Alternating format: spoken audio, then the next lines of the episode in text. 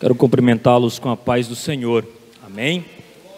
Motivo de alegria, irmãos, estarmos num culto público, com a oportunidade de ministrarmos louvores, ministrarmos a palavra do Senhor.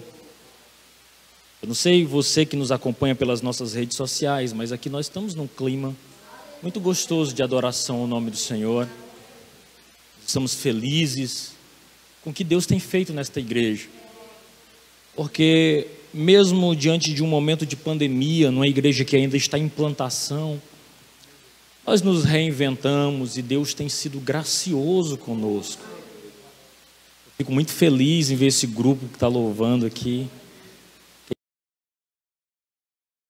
A gente suou a camisa a gente ter um grupo de louvor conduzindo a adoração e incentivando a igreja a adorar o nome do Senhor.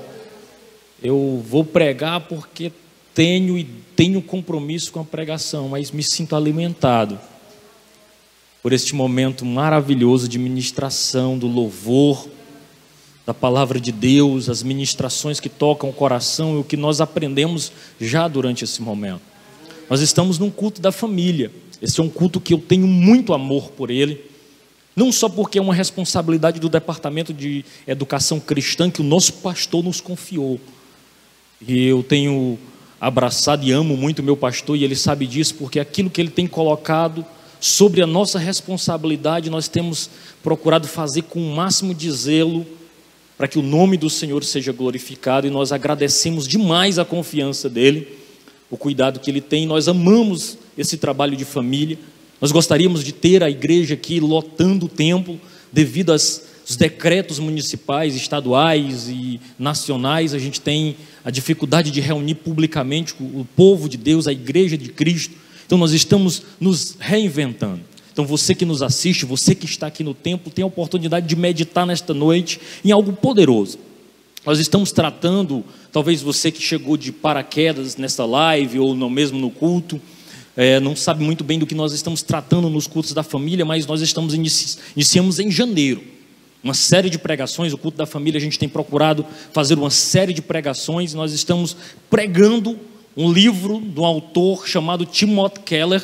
Ele é um pastor da igreja presbiteriana ali em Manhattan, nos Estados Unidos é um grande homem de Deus, inclusive, se você puder colocá-lo nas suas orações, infelizmente ele foi diagnosticado com câncer no pâncreas, mas é um homem de Deus de um altíssimo calibre que abençoou a igreja de Cristo e os casais. Você quer casar, eu lhe recomendo adquirir esse livro, O Significado do Casamento. Ele faz um parecer teológico, bíblico e prático para a vida de qualquer casal. E nós chegamos no tema: os solteiros e o casamento. Como já foi lido, e eu vou reler o texto aqui de 1 Coríntios capítulo 7, a partir do versículo 27 ao 31, você com a Bíblia na mão, por favor, exercite o hábito de pegar a Escritura, manusear a Escritura, nada substitui a sua leitura da Escritura, o tocar na Escritura, algo maravilhoso da parte de Deus, e no capítulo, no capítulo 7, versículo 27 diz assim, é uma pergunta, ele inicia indagando, dizendo assim, estás ligado à mulher não busque separar-te. Estás livre de mulher, ou seja, solteiro, não busque mulher. Mas se te casares, não pecas. E se a virgem se casar, não peca. Todavia, os tais terão tribulação na carne, e eu queria poupar-vos. Isto, porém, vos digo, irmãos, que o tempo se abrevia. O que resta é que também os que têm mulheres sejam como se não as tivessem, e os que choram como se não chorassem e os que folgam como se não folgassem, e os que compram como se não possuíssem, e os que usam deste mundo como se dele não abusassem, porque a aparência deste mundo passa. Eu vou voltar a esse texto daqui a alguns minutos. Eu quero destrinchar com você o que Paulo estava querendo dizer aqui. E você que acompanhou as nossas séries de mensagem, esta é a mensagem de número 7. Nós estamos no sétimo capítulo do livro, só são oito, está acabando. Paulo passou, o, o, Timothy Keller, usando um texto de Paulo na, na, carta de Paulo aos Efésios, capítulo 5, um capítulo que ele tira para falar sobre família, sobre casamento, sobre relações familiares. Paulo passa o tempo todo falando que é importante que as pessoas estejam casadas, que o casamento é uma dramatização do evangelho. Então eu passei aí seis mensagens junto com a missionária Kelly, incentivando você a casar. E aí eu chego aqui no sétimo culto, uso um texto de Paulo também aos Coríntios, dizendo: olha, você está casado, fique casado, mas se você não está casado, não casa não. A esta altura você está dizendo assim: quer me deixar doido? É para casar ou não é para casar? A irmã Francisca que está noiva aí, indo para os casamentos, irmão Adonias, eu sentei na primeira cadeira para me saber o que é que é para fazer. É, e eu notei que veio um número bom de jovens, eu glória a Deus por isso. É para casar ou não é para casar, irmã Donias? Libera aí. O que é que Paulo queria dizer com isso? Glória a Deus que você está aqui, que eu quero tratar com você. Primeira coisa, por que pregar sobre casamento para solteiro? Porque é com vocês que nós precisamos tratar. É você que precisa entender que esta condição precisa de uma visão equilibrada para que a gente não tenha as impressões erradas acerca do casamento. É você que pode escolher certo e fazer certo. É com você que eu quero falar. Você que é solteiro. Aí você casado está dizendo, então eu posso ir embora, irmão Luiz. Não. Pode não. Você vai caminhar comigo e ver o que, que a Escritura diz para cada caso. Porque tem uma coisa maravilhosa de servir a Deus, é que Deus trata conosco através da Sua palavra. Não é a minha fala, eu não vim aqui para falar as minhas impressões, eu vim aqui para dizer o que a Escritura diz, como nós devemos viver as nossas vidas. Então, as pessoas solteiras, elas precisam ter uma visão equilibrada dessa condição e da definição de casamento. O que foi que motivou o Timothy Keller a escrever este livro e a pregar para os jovens da sua igreja? Quando ele plantou a Redeemer Presbyterian Church, que é a igreja dele ali nos Estados Unidos, em Manhattan especificamente, ele plantou 80% eram jovens solteiros. Então ele inicia uma série de pregações para motivar a juventude a entender a verdade do Evangelho. E eu quero criar uma nota. Eu queria que você tivesse com condições de anotar, mas se não grava no teu coração que sem a visão correta desta situação do casamento poderão viver os jovens especificamente os extremos: desespero pelo casamento ou indiferença e descarte. E eu quero dizer que as duas situações, elas são uma distorção da palavra de Deus e elas causam problemas sinceros. Problemas que podem gerar situações desastrosas na vida de qualquer pessoa. Ou o desespero pelo casamento, ou a indiferença completa e descaso pelo casamento. Porque é uma instituição maravilhosa, nós pregamos sobre isso, uma instituição deixada por Deus, a família. Primeira instituição, como nós dizemos, deixará o homem, pai e mãe, e se unirá, se apegará à sua mulher e ambos serão uma só carne, ou seja, constituirão um núcleo familiar poderoso, e este núcleo familiar poderoso se unirão com outros núcleos familiares poderosos que amam a minha palavra e formarão o que nós estamos aqui reunidos, a igreja de Cristo Jesus. Então, quando a família vai bem, a igreja vai bem. E a sociedade também, porque a sociedade nada mais é do que um reflexo daquilo que se tem vivido dentro do núcleo familiar. E quando você olha a sociedade fora, você fica em desespero. Sabe por quê? Porque não é a sociedade que está ruim, é a família que está com graves problemas. E ela vem jogando para a sociedade pessoas com problemas. E esses problemas vão assolando cada vez mais, destruindo cada vez mais a sociedade como um todo. Então nós precisamos rever esses conceitos. Então, quero caminhar com você, me aprofundando nesse tema, e dizendo o seguinte que a partir desse texto, Paulo estava querendo dizer algumas coisas específicas ali aos jovens de Corinto, aquela igreja de Corinto, e entre as coisas que ele estava dizendo era: ser solteiro é um bom estado. Aí você está dizendo aí, irmão, você não sabe, irmão Adonias, você não conhece a minha história, você não sabe a luta que eu passei. Se eu tivesse um companheiro, uma companheira para lutar comigo, eu digo, eu sei, eu já passei por esta condição. Mas o que Paulo estava chamando a atenção de toda aquela igreja é: nós estamos vivendo um tempo trabalhoso naquela época, imagina agora. E que a nossa expectativa não pode estar em nada a não ser no Senhor. O que Paulo estava dizendo era que estar solteiro é muito bom para um período de crise. Porque num período de crise, de dificuldade, de ameaças, como eles estavam vivendo ali, de perseguição ao Evangelho, não ter alguém imediato para se preocupar como seu cônjuge, era uma situação melhor do que quem estava casado, porque tinha preocupação com menino, com mulher, com, com filho e toda aquela situação complicada. Paulo estava dizendo: existem situações que ser solteiro é uma bênção.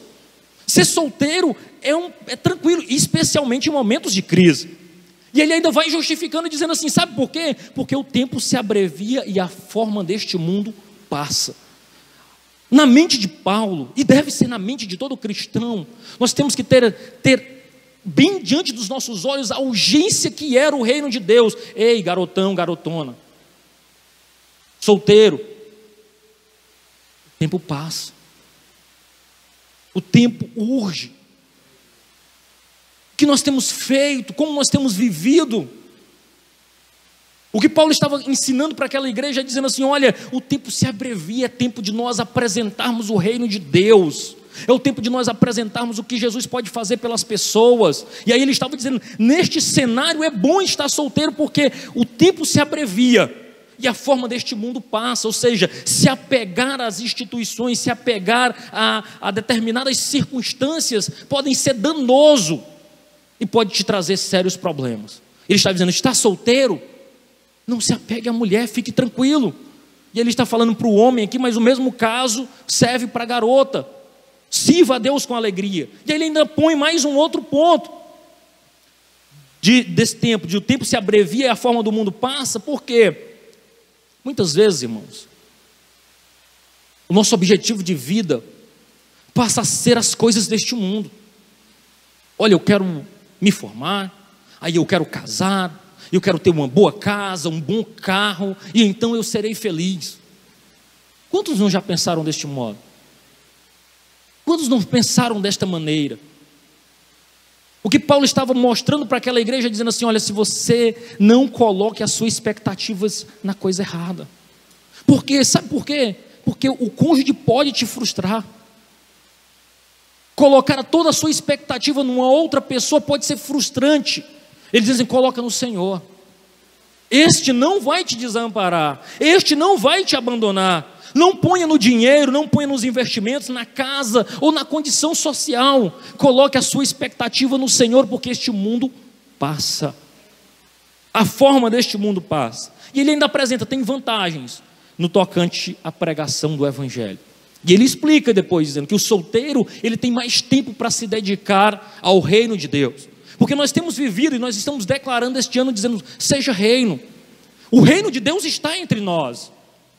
Mas é o que nós costumamos dizer aqui para quem assiste Roda dos Esclarecedores: já chegou, mas ainda não completamente. Já desfrutamos do reino de Deus, mas não na sua totalidade. Então nós somos as pessoas que vivem com os olhos nesta terra, lutando para conseguir situações melhores, para trabalhando para que a nossa condição esteja aqui boa, mas também com os olhos fitos fixados na eternidade, porque também de lá nós esperamos o nosso Salvador, que há de nos redimir e nos levar completamente para Ele. E isso é muito sério porque tem implicações. O reino de Deus, o poder de Deus, ele quando Jesus desceu, o reino dele irrompeu aqui nesta terra, mudando as circunstâncias, mas ainda não por inteiro. É como se nós estivéssemos vivendo a prorrogação. Sabe aquele momento de emoção que a qualquer momento pode acontecer um gol e acabar tudo? Você que assiste futebol já deve ter passado por isso. Né? Aquele tempo de prorrogação que se o primeiro que fizer, pronto, acaba. Então nós estamos aqui. E eu preciso fazer este alerta porque a igreja de Cristo tem se embaraçado com os negócios desta vida. É exatamente aquilo que Paulo orienta a Timóteo, dizendo assim: ninguém que milita, ele está dizendo, ninguém que veste a roupa do, do exército celestial que verte a farda do exército celestial, que se anuncia como crente na pessoa bendita de Jesus, se embaraça com os negócios desta vida, porque a sua vida é para agradar aquele que o alistou, aquele que o arregimentou no exército celestial, aquele que colocou o nome dele no livro da vida. Então nós não nos embaraçamos, nós não nos enrolamos com os negócios nesta vida, porque nós sabemos que a qualquer momento nós podemos nos encontrar com o nosso Salvador, e nós não podemos perder de vista essas perspectivas porque isso influencia na forma como nós vivemos, como nós gastamos o nosso dinheiro, como nós gastamos o nosso tempo. E é disso que eu quero falar com você, solteiro, nesta noite. Tem implicações. Essas questões estão, questões sociais estão presentes. É óbvio que eu não vou lhe desincentivar a estudar, a conseguir um bom emprego. Claro que sim. Porque nós estamos aqui, nós vivemos neste mundo, nós temos demandas deste mundo. Isso é um fato. Mas não viva como se fosse ficar aqui o resto da vida. Não consuma como se fosse ficar aqui o resto da vida, porque nós temos a viva esperança de nos encontrarmos com o nosso Salvador. Nós temos a viva esperança de nos encontrarmos e morarmos com o nosso Senhor. Isso é um ponto extremamente importante. Está casado ou está solteiro são situações boas. Eu quero citar uma frase que diz assim: Não devemos nos encantar demais com o fato de sermos casados, nem ficar decepcionados demais por não sermos. Cristo é o único cônjuge que pode verdadeiramente nos realizar. E a família de Deus é a única que verdadeiramente nos aceita e nos satisfaz. Você que talvez esteja vivendo um dilema de ser solteiro, eu quero dizer que Jesus é o teu melhor cônjuge. É o que pode te satisfazer. Sabe por quê? Porque nós temos alguns casais aqui no templo. E se eu perguntasse, é só maravilha a vida de casal? Se eu dissesse assim, levante a mão quem só teve flores, mar de rosas no casamento. Se eu dissesse, fique de pé, será que ficava, Jesus?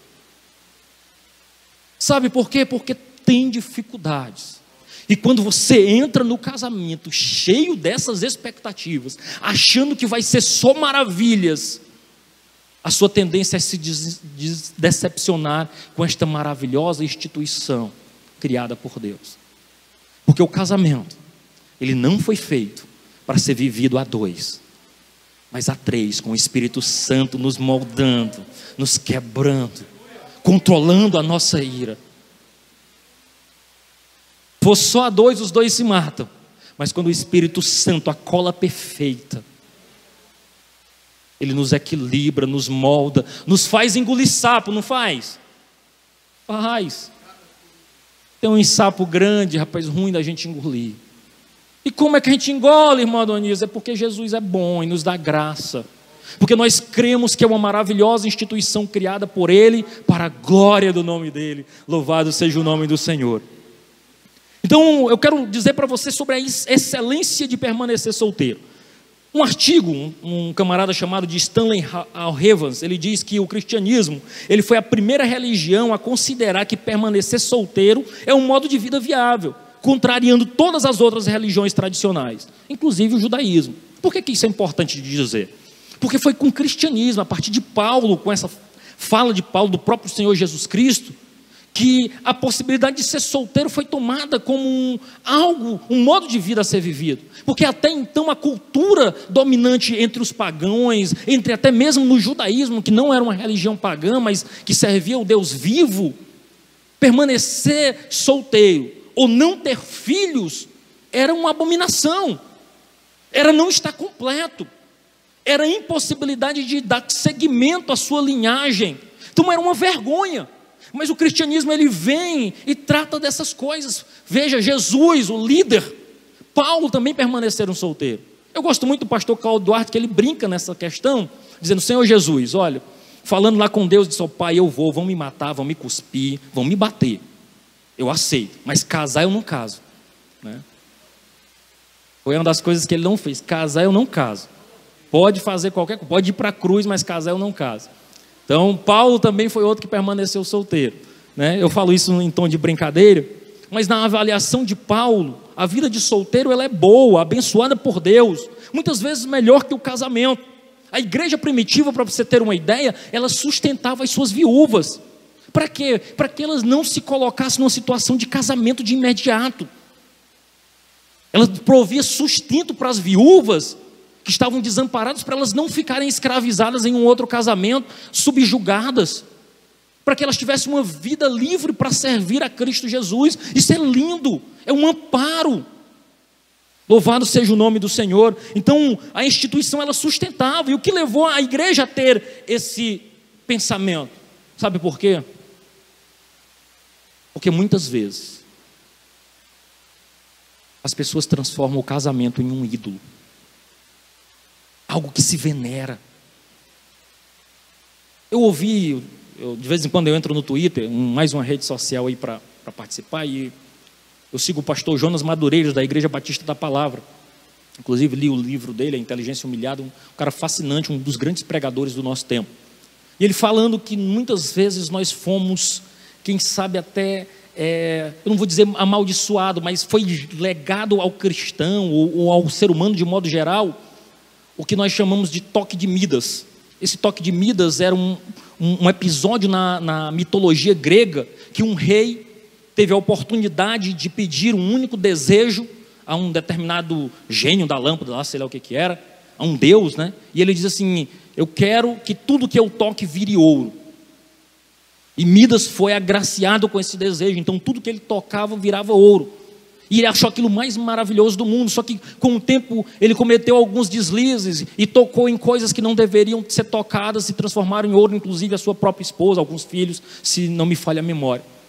Jonas Madureira pega esse, esse episódio da, da, da, mitologia e diz que nós fomos, quem sabe, é, legados com esse destino de tudo que nós tocamos vira ídolo. Não ouro, mas ídolo. Eu adoro o meu carro. Ah, não, meu carro não. Eu, eu lutei tanto para comprar. Não, o meu nome, o meu status, o nome da minha família se torna um ídolo. A posição social, o casamento, aquilo que foi construído, já não é uma devoção de gratidão a Deus por ter dado aquilo, mas um verdadeiro ídolo ao seu coração. Quem sabe seus próprios talentos. E a igreja primitiva quis quebrar o coração das pessoas, dizendo: não transforme o, coração, o, o casamento, uma instituição maravilhosa de Deus, num ídolo. Os cristãos que permanecem solteiros, né, naquele contexto, permaneciam solteiros, mostravam que o nosso futuro não é garantido pela família, mas por Deus. Nossa esperança está em Deus e não na família. Deus lhe daria a família verdadeira, a igreja verdadeira de Cristo Jesus, que é a igreja que ampara, que abraça. Aí você diz, mas irmão, mas a, igreja tem problemas, eu sei. E na sua família, não. É claro que tem. Nós estamos num hospital, nós vamos falhar, nós vamos errar. Mas estamos no melhor lugar, porque mesmo errando, o melhor lugar para se estar é num hospital. Ou não? Então é, é você mesmo que tem que estar aqui com seus defeitos, com suas falhas, dizendo: Jesus, me ajuda a melhorar, me ajuda a tratar esse coração velho duro, me ajuda a não machucar e ferir o meu irmão, me ajuda a ser um crente melhor. Você está no hospital, louvado seja o nome de Jesus. Então perceba, a igreja ocidental, a igreja em que nós vivemos, ela perdeu a excelência, a visão da excelência de permanecer solteiros. Permanecer solteiro e abrir mão de um casamento é um plano B, tipo, se nada der certo, se nenhum dos meus relacionamentos der certo, vou tentar de tudo, mas ficar solteiro eu não fico. Aí quando chega um determinado momento, é, rapaz, não vai dar mesmo, mas é, é o que eu sempre quis, era o meu plano B. E na realidade, não é isso há uma beleza, há uma excelência de se permanecer solteiro. Porque você pode ser extremamente útil para o reino de Deus. Não coloque o seu coração num ídolo chamado casamento, ao ponto de viver desesperado para consegui-lo. Eu quero falar sobre o caráter penúltimo do casamento também. De acordo com Efésios 5, o casamento, ele não foi criado para o sexo apenas. Como muitos têm se unido nesta relação de casamento porque não se aguentam. Mas o casamento ele foi projetado, ele foi criado para refletir em nível humano o nosso relacionamento último de amor e união com o Senhor. É por isso que Paulo em Efésios 5 compara o casamento, a relação do homem, do marido com sua esposa, com a relação de Cristo com a igreja, uma relação sacrificial uma, uma relação de submissão e sacrifício. Mas o que nós temos visto? Uma supervalorização do sexo dentro da nossa sociedade, ao ponto de se transformar também num ídolo, que muitos anseiam desesperadamente. E nunca foi a intenção de Deus propriamente dito. Mas a ideia do casamento, projetada por Deus, é que nós tivéssemos um pouco do gosto de viver o reino de Deus numa união maravilhosa projetada por Ele. Se nós não encararmos desse jeito, nós viveremos em desespero. O solteiro ele deve aprender a descansar e alegrar-se no seu casamento com Cristo. Porque a mesma idolatria do casamento que distorce a vida do solteiro, também distorce a vida do casado. Muitos têm dito: quando eu casar, pronto, eu resolvo o meu problema com a pornografia, por exemplo. Lê do engano. Você só vai arrastar para uma outra pessoa um problema que você já vive. E muitos têm achado isso. Olha, não, meu, tudo que eu preciso é de uma mulher, especialmente um homem, mas hoje não é exclusividade. Não é exclusividade. Quando você pesquisa nesses sites e trata especificamente sobre pornografia, por exemplo, você vai ver que a quantidade de acessos femininos deixa qualquer um impressionado. E se você não trata na raiz do problema a satisfação em Cristo Jesus, e vai achando que seu problema é, é ter é apenas o fato de você ter uma relação com outra pessoa, você vai se frustrar. E vai envolver uma outra pessoa, quem sabe que não tinha nada a ver com esse problema no seu problema ali não vai se satisfazer. Porque o que você precisa não é apenas de sexo, você precisa de um encontro com Cristo Jesus para ele ser a sua perfeita suficiência. Então, mesmo que transforma o casamento num ídolo, também distorce a vida dentro do casamento. E é importante a gente dizer que a vida a dois, a complementariedade dos sexos, ele pode ser vivida dentro de um casamento. Sabe por quê? Porque é no casamento que o homem aprende a lidar com as, com as dificuldades ou com as especificidades que a mulher tem. Quero, quero ilustrar isso para não ficar no campo da, da abstração. Olha, eu sou um homem extremamente prático. Preto no branco. Dois mais dois, quatro, acabou a história. Conversamos, nos resolvemos. Sou casado com a dona Kelly, missionária Kelly. Para ela não é tão simples assim. Então, coisas que não me afetam, para ela tem um valor absoluto. E dentro do casamento, teve tempo de dizer: besteira, mulher, besteira. Né?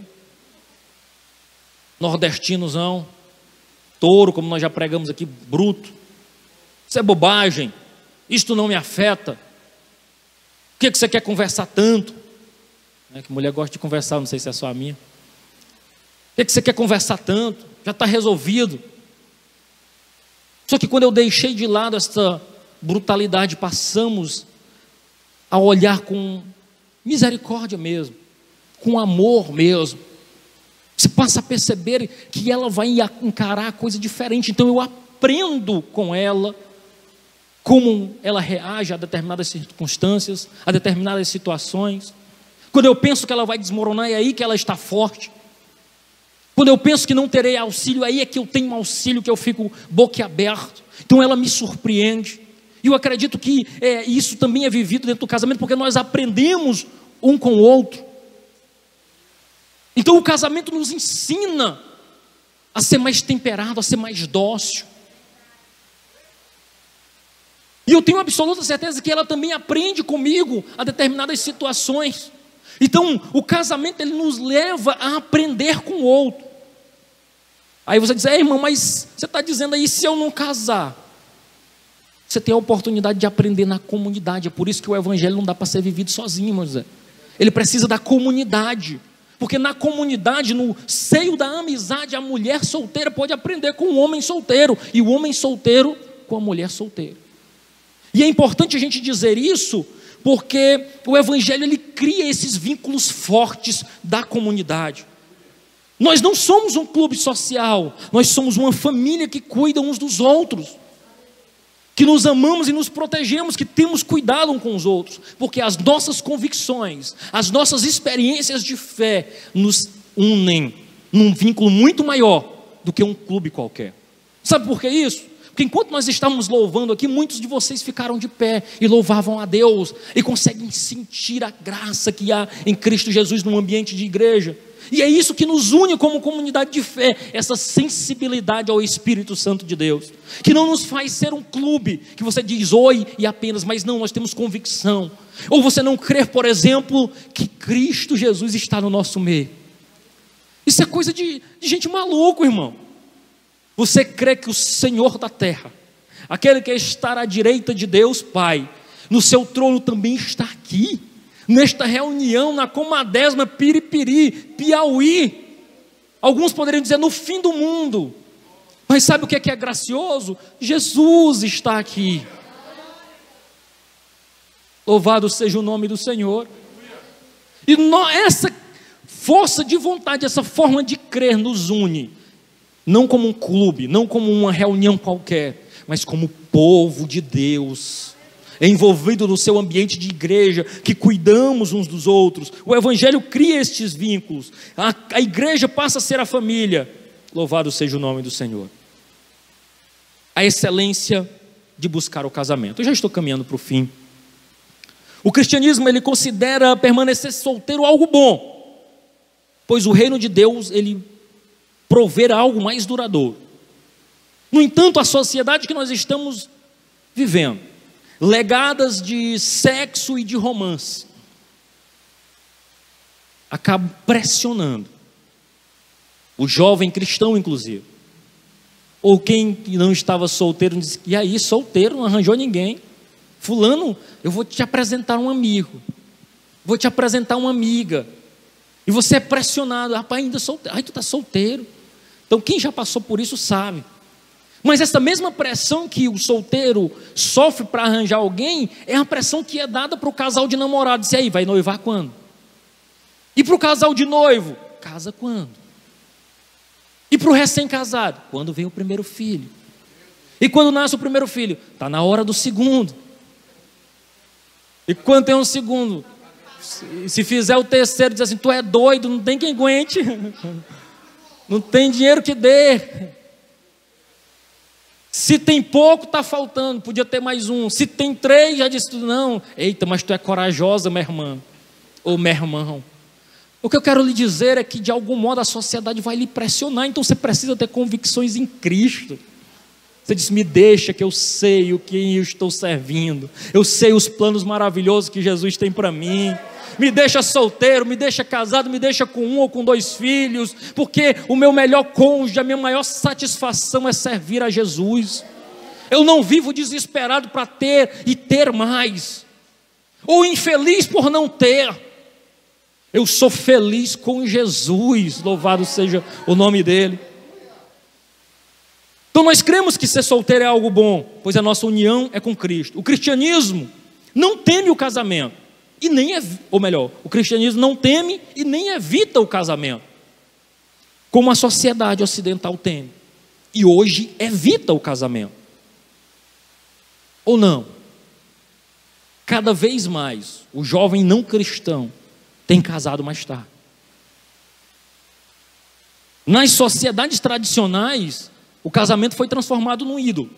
Mas na sociedade contemporânea, a independência foi transformada num ídolo. Eu vou casar para que Deus me livre. Ah, eu amo ser solteiro. Ou não é isso que muitas vezes a gente observa na sociedade aí fora? Eu que vou me prender a mais alguém, nunca mais. Os motivos tradicionais para casar: dever social, estabilidade, status. Motivos contemporâneos para casar, alguns ainda têm, que é a realização pessoal. Não é pelo casamento, é pela possibilidade de fazer a festa. Eu tive a oportunidade, já relatei aqui, de ir numa festa de casamento.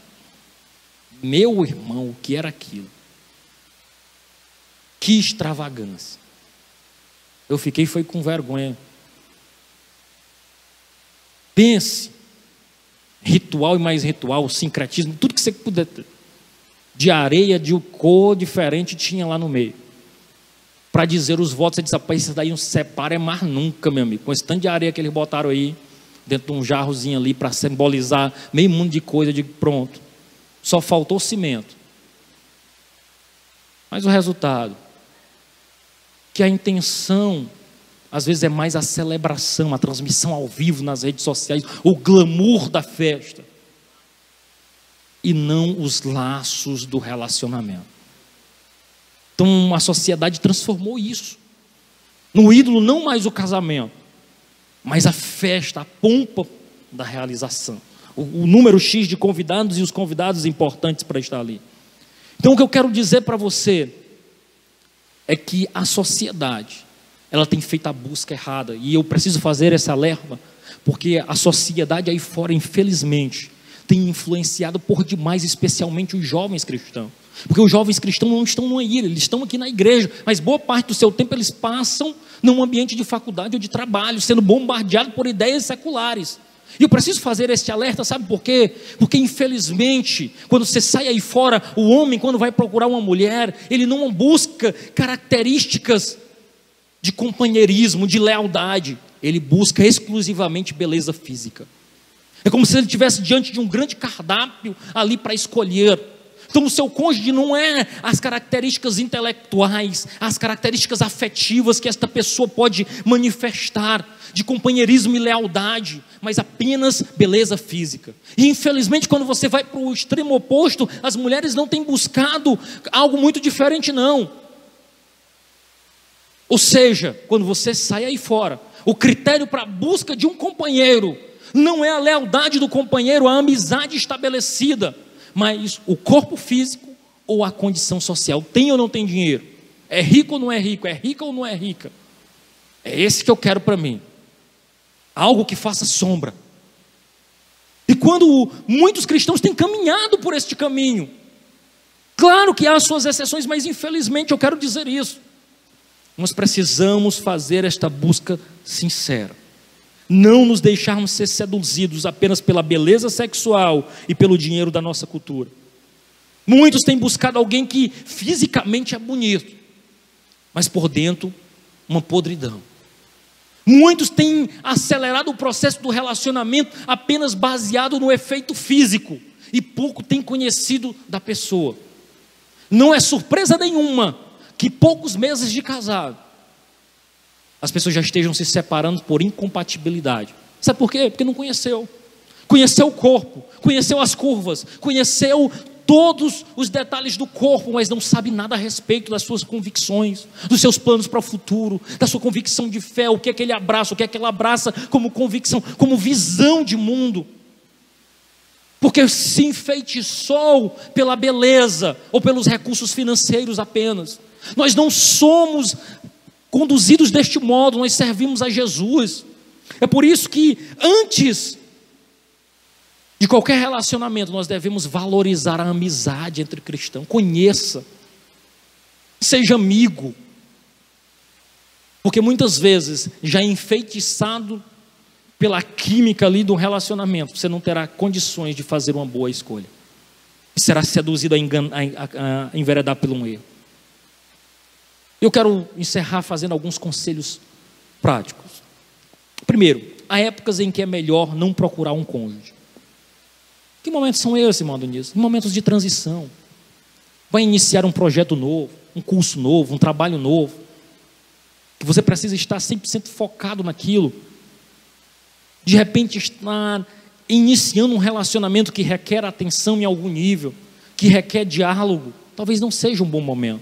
Então você precisa reconhecer isso.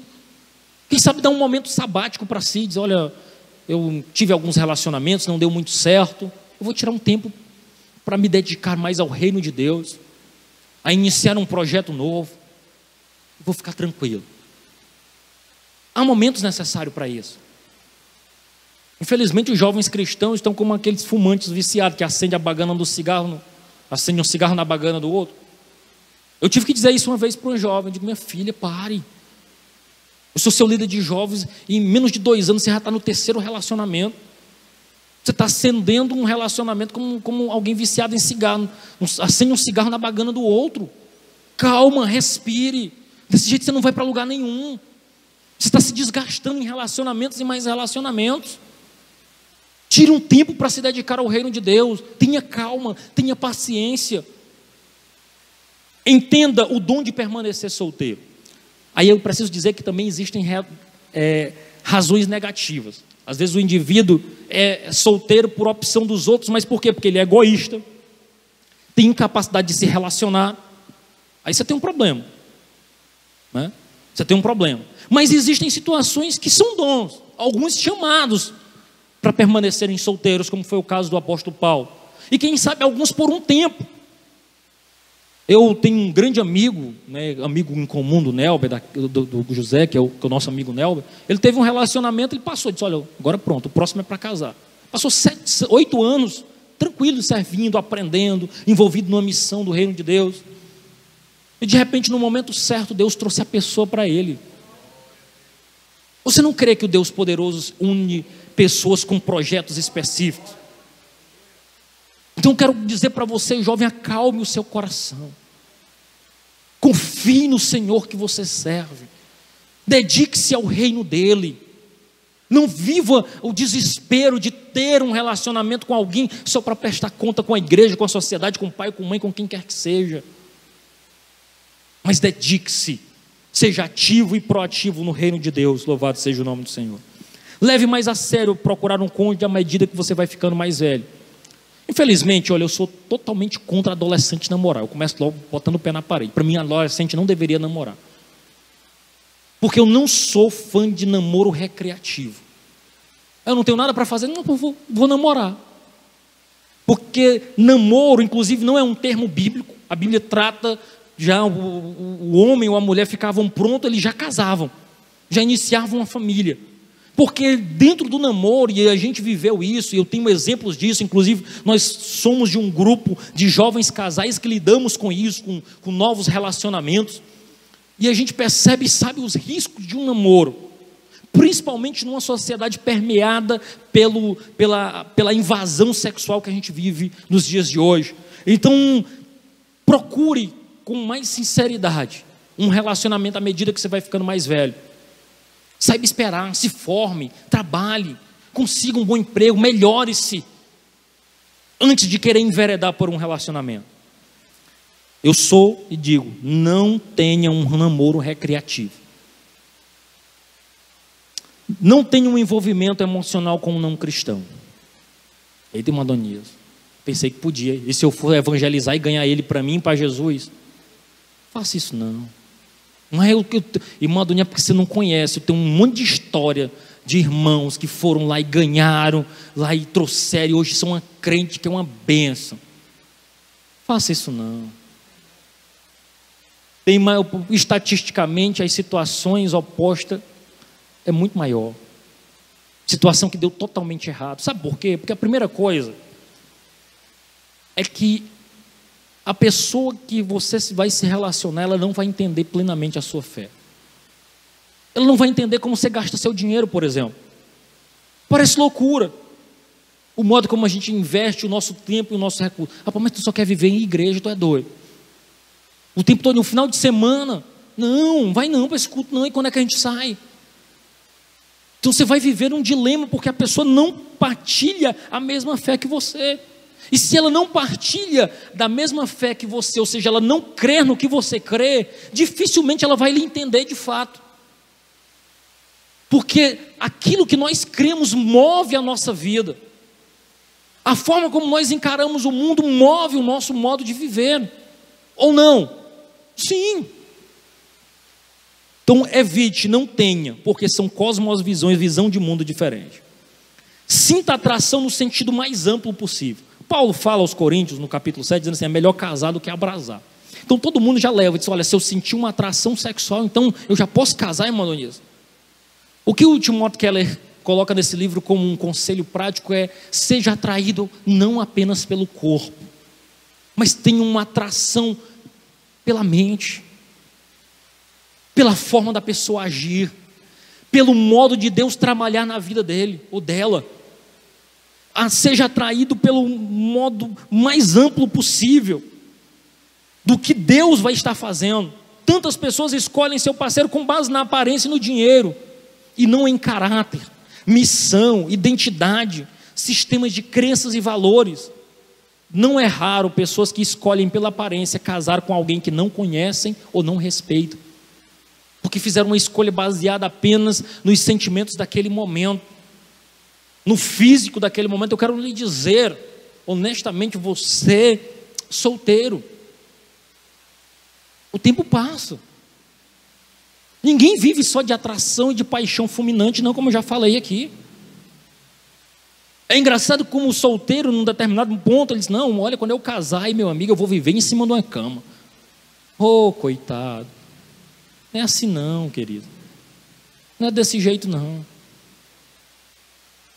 Foi iludido, pois é. O Zé foi um desses que casou iludido, desse jeito. Mas não é assim que funciona. Porque a vida é muito mais do que sexo.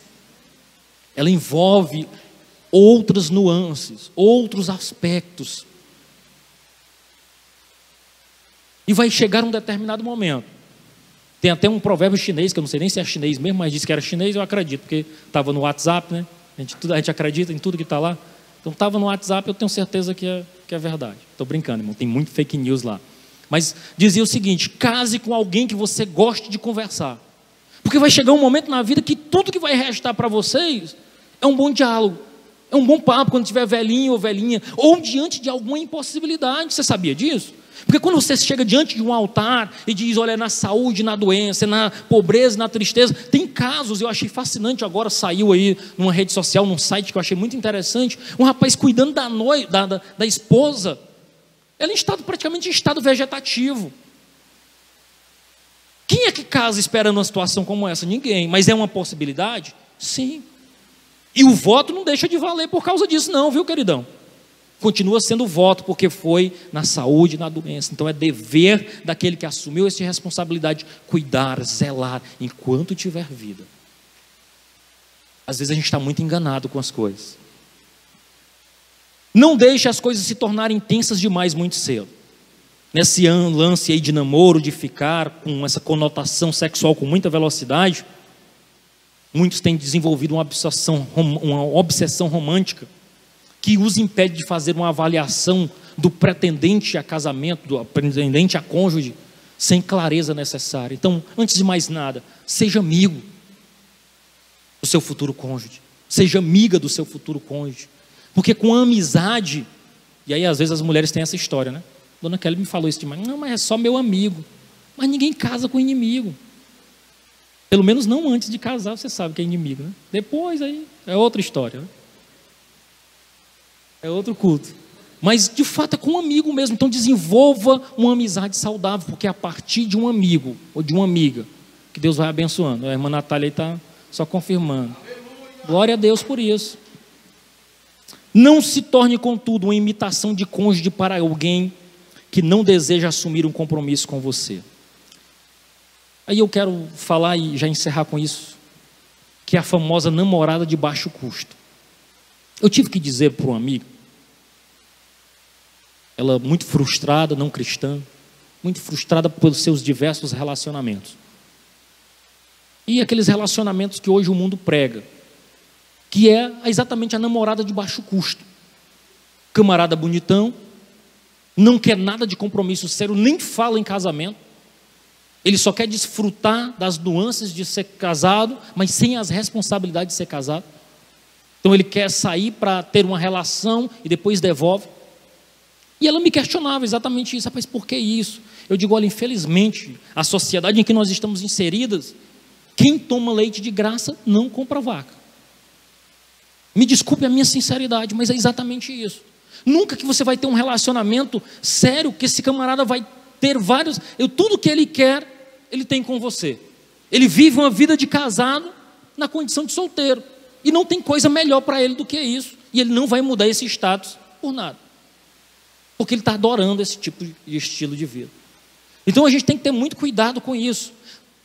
Principalmente o cristão. Se você não tem interesse de casamento, deixe. Não seja a imitação de um cônjuge para alguém que você não deseja assumir um relacionamento de fato. Isso é defraudação. Você está defraudando, você está comprometendo os sonhos de alguém, fazendo alguém perder tempo com você, quando você não tem condições e nem intenção de assumir de fato um relacionamento. Então, para os jovens, tenha muito cuidado com isso. Não gere falsas expectativas no coração das pessoas, das suas irmãs em Cristo e dos seus irmãos em Cristo. Tenha muito cuidado com isso. Receba e sujeite-se à opinião da comunidade de fé. E é muito interessante isso, porque quando a gente casou, Jarvis, Natália, Kelly, Adonias, Samuel, Juliana, nós nunca tivemos orientação formal. Isso que eu estou fazendo aqui, eu não me lembro de ter ouvido em momento nenhum. E, eu, e aqui eu estou fazendo só algo, mas muitas vezes já nos reunimos com jovens, inclusive mesmo o próprio Zé Carvalho se reuniu com eles, estudou o livro Verdade Nua Crua por completo. E isso nunca aconteceu na minha juventude. Então nós fomos muito verdes para a relação do casamento. Mas a comunidade de fé ela tem um passo importante. E você que está aí no noio namoro, sujeite-se à opinião da comunidade, porque tem pessoas casadas que já viveram mais do que você, que pode dizer se isso vai dar certo ou não. Nós criamos no bairro de Fátima, idos de 2012, né, Zé? Um grupo de jovens casais, ele ainda perdura até hoje, cada um seguiu o seu rumo, mas nós mantivemos o grupo unido ainda. E a nossa ideia era trabalhar com os solteiros, dando palestras e treinamentos, dividindo com eles as lutas que nós enfrentamos como casais. Eram os jovens casais da igreja dividindo com os jovens que estavam ali início de namoro as dificuldades e as lutas que nós enfrentamos. A ideia era passar para eles instruções para eles não caírem nos nossos mesmos erros. E foi um tempo extremamente proveitoso. Praticamente casamos todos daquela geração. Hoje vivem bons casamentos. Você vê como a gente está ficando velho bons casamentos para a glória de Deus, tá? Então, entenda, o casamento é uma dádiva de Deus para a igreja. Por meio do casamento, a narrativa do evangelho sobre pecado, graça, salvação pode ser vista e ouvida tanto na igreja como fora dela no mundo. Casamentos cristãos proclamam o evangelho, o que mostra quão grande é a sua importância. A comunidade cristã tem profundo interesse no desenvolvimento de casamentos fortes da melhor qualidade. Portanto, interesse particular em que os solteiros escolham bem os seus cônjuges. Esse é um ponto-chave. Você solteiro, escolha bem com quem você vai se relacionar, com quem você vai de fato ao casamento. Porque, como nós já dissemos aqui, votos, eles são uma promessa de amor futuro. Então, os solteiros e os casamentos. Estar solteiro é uma dádiva de Deus. Deus tem abençoado e continuará abençoando o seu povo. Então, que Deus nos abençoe, Deus nos ajude a caminhar por estas verdades, a ter consciência de tudo isso. Eu queria pedir para você se colocar de pé. Quero orar com você e por você. Você solteiro, que está aí enfrentando esses dilemas. A nossa oração como igreja, como um povo de Deus, é que você tenha calma e que o Espírito Santo te console para a glória do nome dEle. Nós gostaríamos de orar especificamente por você nesta noite. Amém? Bendito Deus e eterno Pai. Aqui está aí tua igreja, o teu povo, Senhor Deus, tanto aqui presente como pelas redes sociais. Meu Deus, nós entendemos, Pai, pela tua palavra, a excelência do casamento, desta instituição projetada pelo Senhor, mas que em muitos corações se tornou um ídolo, Senhor se tornou algo mais importante do que a satisfação em Ti. Que nesta hora, Pai, este ídolo possa ser destruído e que o Senhor possa ser glorificado na vida dos nossos jovens aqui presentes e que eles sejam ferramentas poderosas nas tuas mãos para a expansão do teu reino, que eles possam crer que no tempo certo e oportuno o Senhor preparará a melhor pessoa para eles pessoas que estarão unidas num propósito de expansão do teu reino. Meu Deus, agora consola os corações, anima, Senhor Deus, aqueles que, quem sabe, estão desanimados, desacreditados que o Senhor pode prover. Meu Deus, consola agora os jovens, enche os seus corações de ânimo e de vigor espiritual, Senhor, que eles possam gastar as suas vidas para glorificar o teu nome. Meu Deus, nós oramos ainda, Senhor Deus, pelos casais da tua igreja, meu Deus. Se algum tem enfrentado luta, dificuldades, Senhor, que o Senhor possa ser o bálsamo consolador, que aonde houver um coração duro, que tem dificultado, Senhor Deus, que o relacionamento prospere, que o Senhor possa quebrantar, que o Senhor possa tratar, que, Senhor Deus, aonde há ausência de perdão, que o teu perdão possa chegar, Senhor Deus, e conduzir os nossos membros, os nossos casais, Pai, para a glória do Teu nome. Meu Deus, que o Teu Espírito nos conduza, que o Teu Espírito nos guie, em nome de Jesus. Amém.